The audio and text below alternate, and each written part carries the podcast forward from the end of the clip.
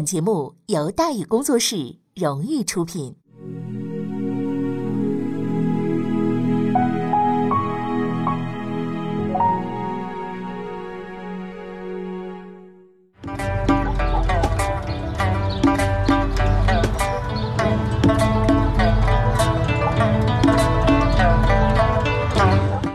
说书唱戏劝人方，三条大道走中央，善恶到头终有报，人间正道是沧桑。给您续上一杯茶，我慢慢的说，您细细的品。听大禹话说明朝。除了咱们广播直播以外啊，我们还在喜马拉雅独家网络发布。各位呢，可以登录喜马拉雅手机和电脑客户端，搜索“大禹茶馆”，选择收听。上期节目咱们说到哪儿啊？咱们说到冒死弹劾杨继盛，痛陈严嵩十大罪，骇人听闻，遭狱中重方逃骗瓜腐肉啊！杨继盛被关在诏狱当中，打得皮开肉绽。虽然说，在徐阶的这个授意之下呢，得到了一定的关照，但是呢，杨继盛依然啊是十分危险的，就在这个恐怖阴森的地方，杨继盛干出了一件耸人听闻、挑战人类极限的事情。虽说是硬汉啊，但是毕竟这人呐，他不是铁的，对不对？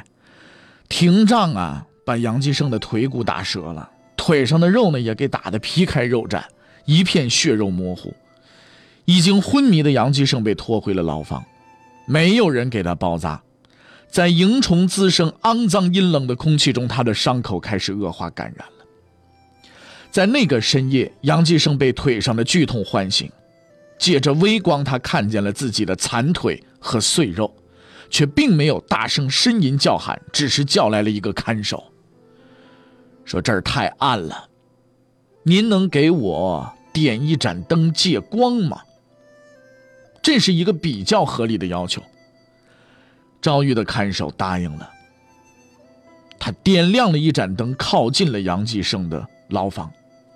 就在光亮洒入黑暗角落的那一刻，这位看守看见了一幕让他魂飞魄散、永生难忘的可怕景象。杨继盛十分安静地坐在那里，低着头，手中拿着一片破碗片啊，聚精会神地刮着自己腿骨上的肉啊，那已经是感染腐烂了。也没打麻药，也不用铁环，嘴里也没塞什么白毛巾，只是带着一副平静的表情，不停地刮着腐肉。碗片并不锋利啊，腐肉也不易割断呢，真是令人难以忍受的剧烈的疼痛啊！可是杨继盛没有发出一点儿的声音。在这个深夜，单调的摩擦声回应在间房里，在寂静中诉说着这无与伦比的勇敢与刚强。在昏暗的灯光下，杨继盛独立完成了这个前无古人后无来者的手术。当年关老爷刮骨疗毒，虽说真假不一定，但也还有个医生啊。用的也是专用手术刀，旁边还一大群人围着陪他下棋解闷呢。相比而言，杨继盛先生的手术是自助式的，也没有什么无影灯，也没有什么无菌病房啊。陪伴他的只有苍蝇和蚊子，还有老鼠。他也没有消毒的手术刀，有的只是吃饭用的碎碗片儿。杨继盛继续着他的工作。腐肉已经刮得差不多，骨头露出来了。他开始截去附在骨头上的筋膜。掌灯的看守快崩溃了，看着眼前的这一幕，他想逃啊，可是双腿却被牢牢的定在原地，动弹不得呀。他曾见过无数个被拷打的惨不忍睹的犯人，听到过无数次凄惨而恐怖的哀嚎。但在这个平静的夜里，他提着油灯，面对这个镇定的人，才真正感受到了深入骨髓的恐惧和震撼。于是他开始颤抖，光影随着他的手不断的摇动着，一个沉闷的声音终于打破了这死一般的寂静：“别动，我看不清了。”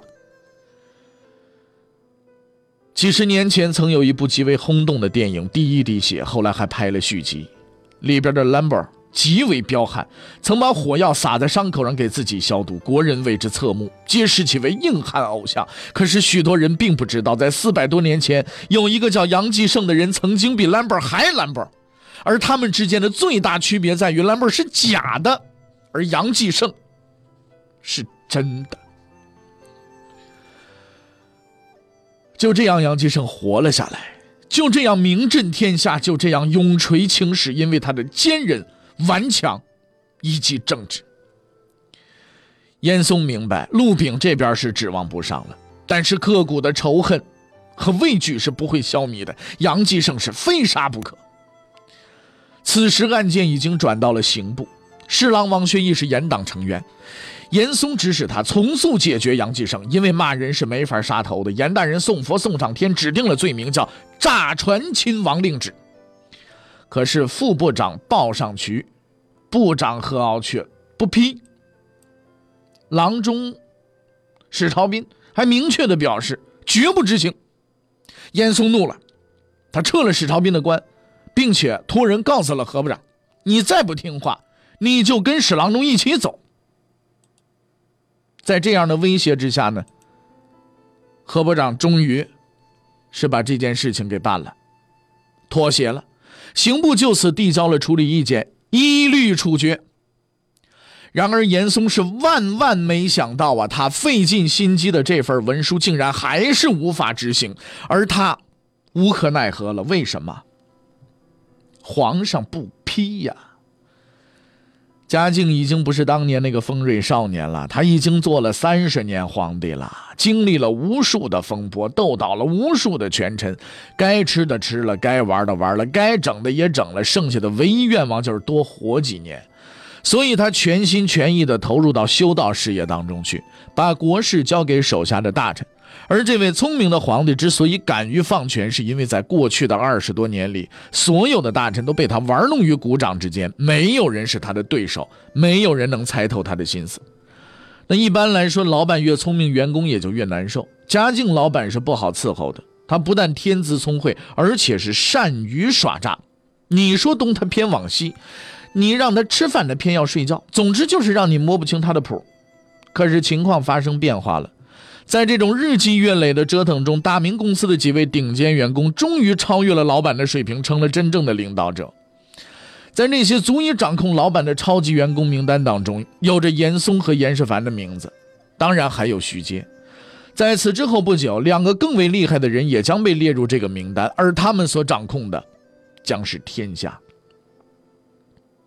但至少在杨继盛的问题上。嘉靖暂时还没有被耍弄，他十分清楚此案的奥秘。毕竟杨继盛的目标只是严嵩，严嵩想借刀杀人，他却不想被人当这个枪使啊。杨继盛的案子就这么着拖了三年，悬而不决。直到三年后的那起意外事件的发生，嘉靖三十四年。杨继盛仍在遭遇当中顽强的坚持着，外边的同僚同事们却已经实在是忍不住了。人关了这么久，苦吃了那么多，连个说法都没有，你们当言官是饭桶啊？于是，一时之间，群臣上书要求释放杨继盛，声势浩大，甚嚣尘上。严嵩沉不住气了。此时，严党的中间人物、著名贪官严茂清向他进言说：“杨虎为患了。”严嵩点了点头。而恰在此时，严嵩看到了他的干儿子严党的另一干将赵文华送来的一份论罪奏书。在这份奏书上写着两个人的名字。严嵩思索片刻，拿起了笔，在这两个名字的后面又加了三个字：“杨继盛。”因为他十分清楚，名列这份奏书上的人必死无疑，而皇帝在盛怒之下是不会注意到这个小小的笔误的。严嵩充分发挥了他的聪明才智，历时三年，用尽手段，他终于把自己的死敌杨继盛送上了黄泉之路。可是他万万没想到，在他写下杨继盛名字的那一刻，他已经犯下了一个最为致命的错误，父王之门就此打开。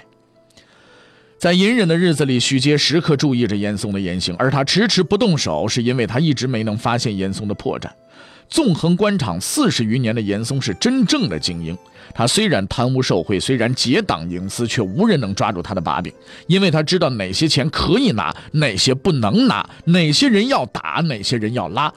所以这么多年来，他只受到过一次真正的威胁。然而，那位慈悲为怀的夏言先生放过了他。此后，他变得更加谨慎小心、狡诈无情了。然而，他终于大意了。杨继盛的死和激起了他的恼怒，混淆了他的思维判断，于是他做出了一个错误的决定，要杀死杨继盛。杨继盛就是奔着死来的呀！他不受严嵩的收买，不听朋友的劝告，明知毫无胜利的希望，却依然押上了自己能押上的一切，以死来弹劾严嵩，因为他的目的很明确，只求一死。用死来表达他的愤怒，用死来唤醒胆怯的人们，如同春秋时的铸剑师那样，杨继盛用他的生命铸就了那柄斩杀奸邪的利剑。事实证明，杨继盛的死是一个不折不扣的圈套，而严嵩义无反顾的跳了进去。嘉靖三十四年九月。正如严嵩所预料的那样，愤怒的嘉靖批示了这封奏书，秋后处决。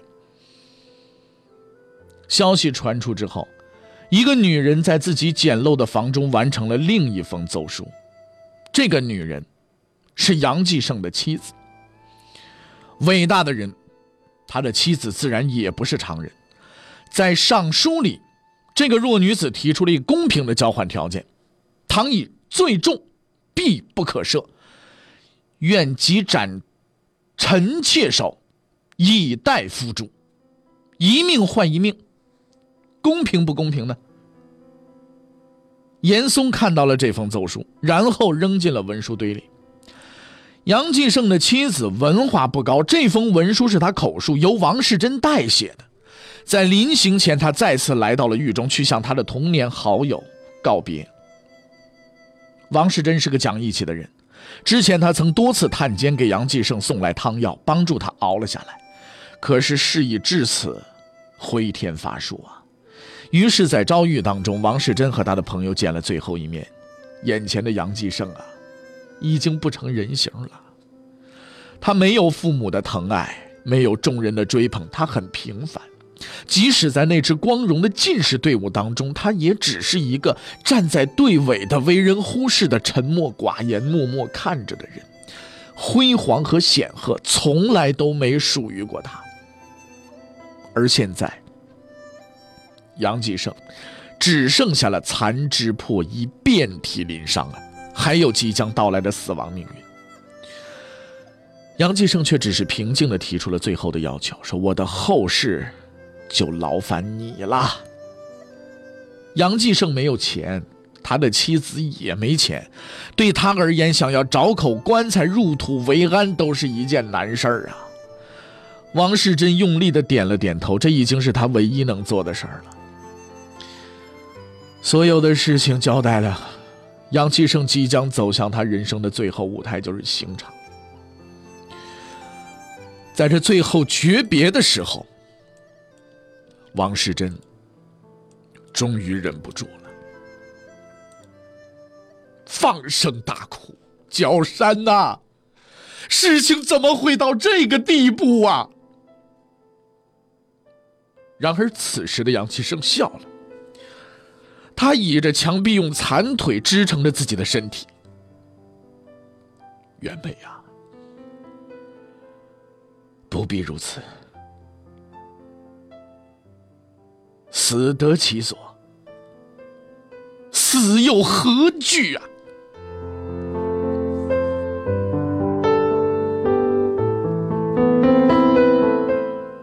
嘉庆三十四年十月初一日，杨继盛英勇就义。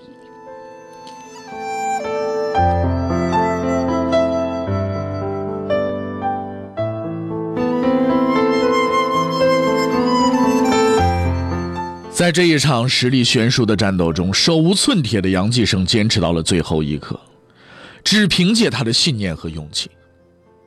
临行前，他赋诗一首：“浩气还太虚，丹心照千古，生平未报恩，留作忠魂不。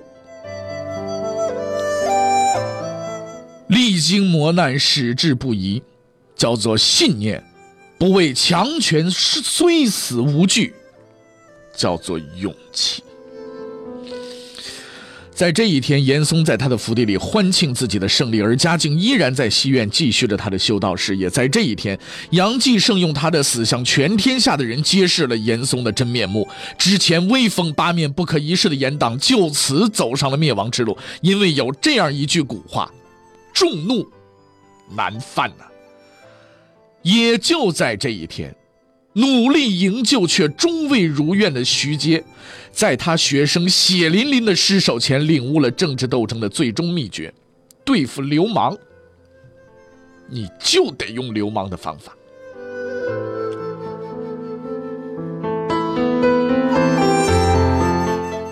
严嵩之所以能够肯定那封奏书上的两个人必死无疑，是因为整治这两个人的幕后黑手正是他。这两个人分别是闽浙总督张经和浙江巡抚李天宠，而这两位位高权重的封疆大吏之所以会人头落地，只是因为一个无聊的人出去，啊，出了一趟无聊的差。嘉靖三十二年十一月，督察院右都御史兼兵部右侍郎、正部级官员张经被任命为总督，前往浙江。他肩负着一个特殊的使命，就是抗倭。不久之后呢，督察院右迁都御史李天宠奉旨来到浙江，取代驻守在当地的这个王叔啊，就是王世贞的父亲，成为了新的浙江巡抚张经的这个下级啊。那么这两位仁兄啊，呃，都是督察院出身，合作的也不错。面对着日益严重的倭寇之乱呢，尽心竭力，日夜勤勉。就在他们埋头苦干的时候，嘉靖三十三年，另一个人也来到了浙江。他就是通政司通政使兼工部右侍郎、副部级官员赵文华。可是这位兄台既不是总督，也不是巡抚。之所以千里迢迢跑这儿来，除了观光旅游之外，倒也背负着一项特殊的使命，什么呢？就是祭海。说让你去祭海，你老老实实祭海不就完了吗？完事之后带点土特产回北京不就得了吗？可是赵侍郎啊，却偏偏是个有抱负的人。啊！一看抗倭，哎呀，这个倭寇这件事情很有意思，他产生了极大的兴趣，也想掺和一把。啊，那一般来说呢，京城的领导要亲临指导的话，地方官员高兴还来不及吗？可是张经总督啊，却不买他的账，对他不理不睬，十分冷淡。原因很简单，张经的官儿啊比他大。在明代呢，总督不是地方官员，而是中央派驻地方工作的领导，工资和户口都是挂在中央的。比如说张经。原先呢是督察院右都御史，哎，这次是挂衔下派，而赵文华呢只是奉命出差干点临时工的工作。论资历更没法说了，张经十七年前，嘉靖十六年就已经是副部级兵部侍郎了，而那个时候的赵文华却只是一个小小的正处级刑部主事。大家同在京城里混，互相知根知底儿，高级干部见得多，眼界自然比地方干部要高。老子二品正部级两省总督，你小子就是个三品副部级侍郎，你在老子面前耍威风，你算哪根葱啊？对不对？同理，中央督察院正四品右迁都御史、浙江巡抚李天宠也不愿买赵文华的账，啊，每天还管着三顿饭，就盼着赶紧早点滚蛋得了。可是事实证明，赵文华确实算根葱，还是根大葱啊！哦，你们敢这么慢待我？行了，我让我爹来收拾你们。他爹是谁呀？哼，他爹不姓赵啊，他爹就是严嵩。虽然他姓赵呀，严嵩姓严是吧？但是所谓有奶就是娘，有权就是爹嘛，也不必奇怪嘛，对吧？严嵩之所以支持干儿子赵文华，是因为他当年呢当国子监校长的时候，赵文华是他学生。而据他观察呢，这位学生虽然没什么能耐，但是呢拍马屁厉害，听话。于是他就安插赵文华去了通政司。严嵩是不做慈善事业的，他让赵文华当通政使啊，其中有很深的用意的。啊，通政司呢是一个副部级部门，最高长官通政使也就是个三品，但是这个部门对严嵩而言呢极为重要，因为他主管全国各地送入京城的公文。由于名声太差，全国的众多御史官员经常上书这个上书啊弹劾严党。虽说有严嵩呢在内阁压阵，但是这位仁兄已经七十多岁了，万一哪天看花眼了，是吧？哪件事捅到皇帝那儿去了，他他没看着，那事情就麻烦了。而赵文华兄的主要工作呢，就是每天在机关蹲守，发现可疑邮件即刻予以删除啊、销毁或者是压住，兢兢业业，工作完成的很好啊，也由此呢成为了严党的第一号骨干。那接到儿子的告状信，那严老爹却做出一出人意料的回复，他突然告诉赵文华说：“这个张京不好惹，在没有十足的把握之前呢，你还是乖乖听话得了。”那赵文华一看呢，干爹都这样了，就无计可施了嘛。但是这位仁兄啊，还是个比较执着的人。又从中央要了一个观察敌情的名义，哎，硬是赖着不走，他就留在这儿等着张京犯错误呢，非得给这张京整治了不可。不久之后呢，他就发现了一个奇怪的现象，什么奇怪的现象呢？就是当时的浙江沿海啊，倭寇这个气焰呢，已经是十分的嚣张了，有两万来人盘踞在这个地方，根本不把明朝的政府军放在眼里。那张京也并非等闲之辈，四处调兵，积极部署数月之久，但是迟迟不动。赵文华这边呢，就反复的催促，啊，张京呢就依然纹丝不动。而张总督之所以有此举动呢，和他之前的一段经历有很大的关系。那么之前究竟是有一段什么样的经历呢？欲知后事如何，且听下回分解。